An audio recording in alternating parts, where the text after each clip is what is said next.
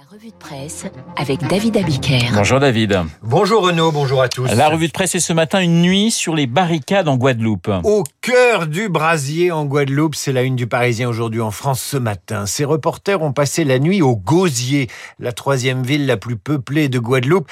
Palettes de bois, machines à laver, blocs de béton, tout est bon pour dresser les barrages, faire régner le désordre et monnayer les passages de véhicules.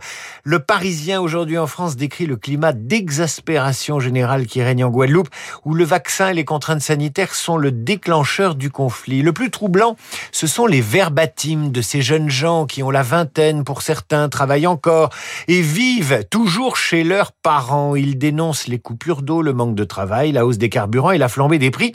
Et pour l'un d'entre eux, ce n'est que le début de la révolte. Et la seule réponse qu'on a pour le moment, se plaint-il, la seule réponse qu'on a pour le moment de la métropole, c'est de nous envoyer le RAID et le GIGN. Ils ont beau se déclarer pacifique, sobre et désintéressé. Certains portent une cagoule, ont la laine chargée et prennent 2 à 5 euros pour laisser passer les automobilistes. bien sûr, aucun n'est vacciné. Le vaccin, c'est à la fois l'ennemi, le prétexte et le symbole de la mainmise métropolitaine sur l'île où subsiste chez certains un sentiment anticolonialiste encore très fort. Et là aussi, il faut lire attentivement les propos rapportés par le Parisien aujourd'hui en France. Pour Nino, le vaccin n'est ni plus ni moins qu'un viol. On n'est pas des cobayes, prévient Kevin, quand Donovan assure être immunisé contre tout. On a l'habitude de nos plantes, on se, on se soigne avec les remèdes de nos grands-mères. Enfin, Nino accuse, le vaccin c'est la goutte d'eau qui fait déborder le vase. On en a marre du système qu'on nous impose, notre île n'est pas à nous, elle appartient au béquet. Les Blancs, donc. Les Gilets jaunes métropolitains sont des agneaux comparés à ce qu'un retraité de Petit Bourg qualifie de vrai bordel. Les syndicats sont débordés, explique-t-il. C'est la racaille qui fait la loi. En réalité, nombreux sont les Guadeloupéens pris entre deux feux, analyse le Parisien. Ils soutiennent les revendications, mais pas les méthodes des bloqueurs. Didi, agriculteur, est lui très remonté contre ces jeunes gens qui, selon lui, ont profité d'un climat d'exaspération générale pour foutre le feu. En une de l'opinion, Marie-Catherine Bott analyse la situation sous l'angle politique. Elle évoque d'abord le cynisme des agitateurs sociaux. Sur le sujet du cynisme, vous lirez dans le Figaro comment l'Union générale des travailleurs de la Guadeloupe s'est emparée de l'obligation vaccinale pour les soignants en en faisant le prétexte à la mobilisation générale alors que 90% des soignants de l'île sont vaccinés.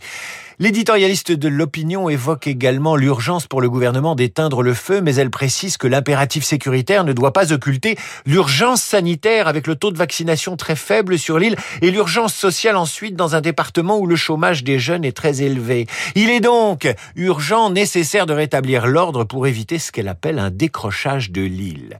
Dans le Figaro, on vous explique que les insurgés guadeloupéens ne sont pas les seuls à se révolter contre les restrictions sanitaires. Le quotidien revient sur les manifestations manifestations qui ont eu lieu ce week-end en Europe du Nord. Manifestations dénonçant la corona-dictature et pour certains le fascisme. 35 000 protestataires à Bruxelles, des milliers d'émeutiers à Rotterdam, 40 000 manifestants calmes à Vienne samedi.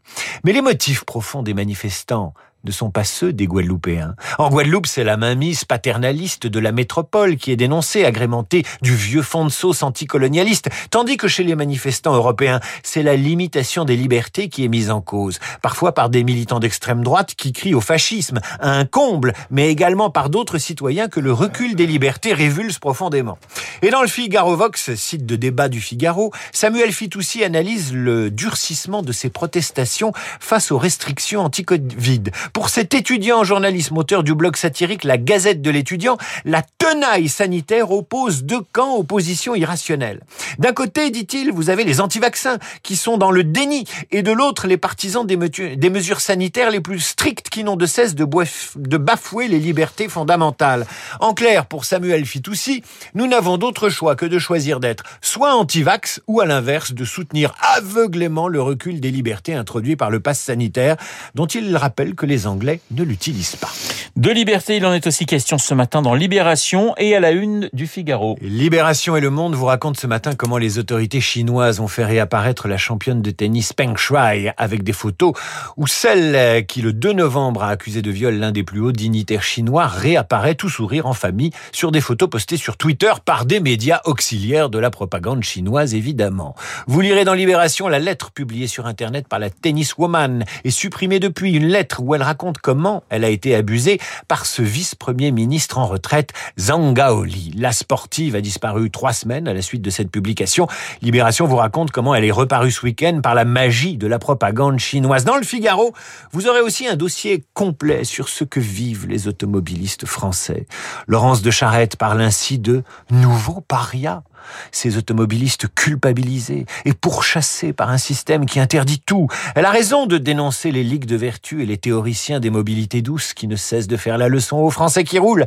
De là de là à évoquer des parias, comme si rouler en voiture faisait de vous une victime et un citoyen de seconde zone, il y a peut-être une limite, que dis-je, une bande blanche ou une ligne jaune à ne pas franchir. Les revues de presse de David Abiker ce matin sur l'antenne de Radio Classique. Dans un instant, il est déjà euh, dans notre studio, Luc Ferry dans Esprit Libre.